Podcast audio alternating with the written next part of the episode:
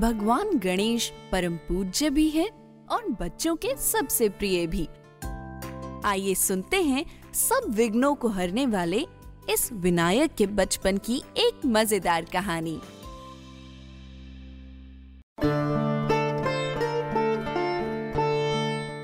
माता पार्वती की सीख।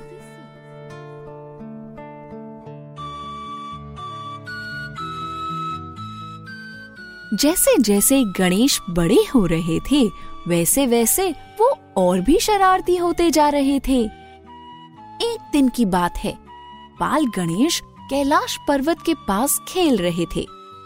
तभी उन्हें दो बैल एक साथ कहीं जाते हुए दिखे।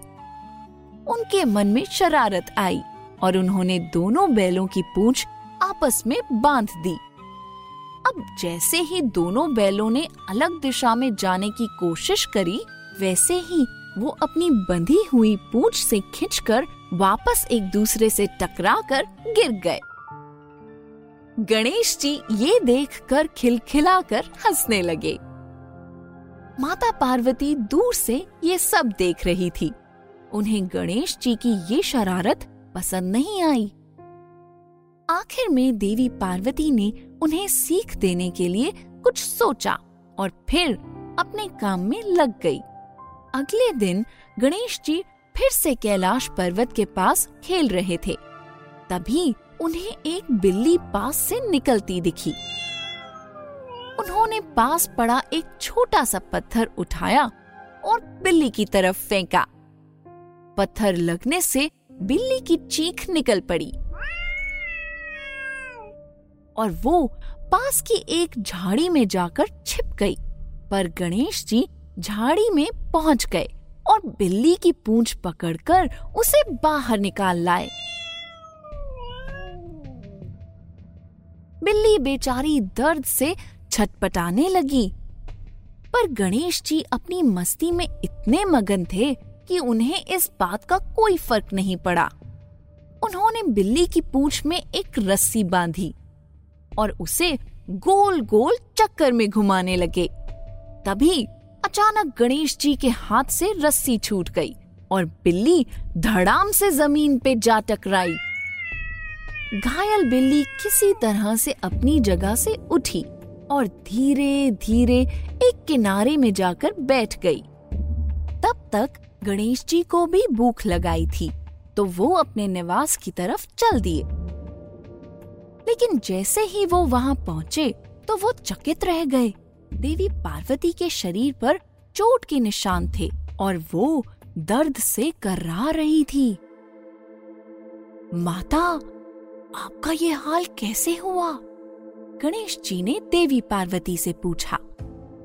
देवी पार्वती बोली, गणेश, आज तुमने कभी मुझे पत्थर मारा तो कभी मेरी पूंछ बांधकर मुझे घुमाया। ये सब चोट उसी का नतीजा है। गणेश जी को सब समझ आ गया। सारे जीव जंतुओं में प्राण देवी पार्वती ही है। किसी भी जीव को तकलीफ़ देना देवी पार्वती को तकलीफ़ देने जैसा है। गणेश जी को अपनी गलती का एहसास हुआ और वो वापस उस बिल्ली को ढूँढने चल दिए। जब उन्होंने अपने खेलने के स्थान पर जाकर देखा तो घायल बिल्ली अभी भी वही थी, जहाँ वो उसे छोड़कर गए थे। इस बार गणेश जी ने बिल्ली को प्यार से उठाया और वो उसे अपने साथ अपने निवास पर ले आए। एक गर्म चादर लेकर बिल्ली को उस पर लिटाया और बिल्ली की चोटों पर जड़ी बूटी लगाने लगे। धीरे धीरे बिल्ली ठीक होने लगी। गणेश जी उसे हर दिन सुबह शाम गर्म दूध पिलाते।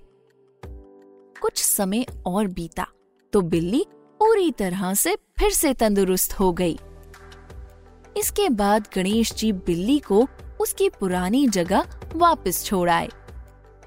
इस बार जब वापस आकर गणेश जी देवी पार्वती से मिले तो उन्होंने देखा कि देवी पार्वती बिल्कुल कुशल अवस्था में थी।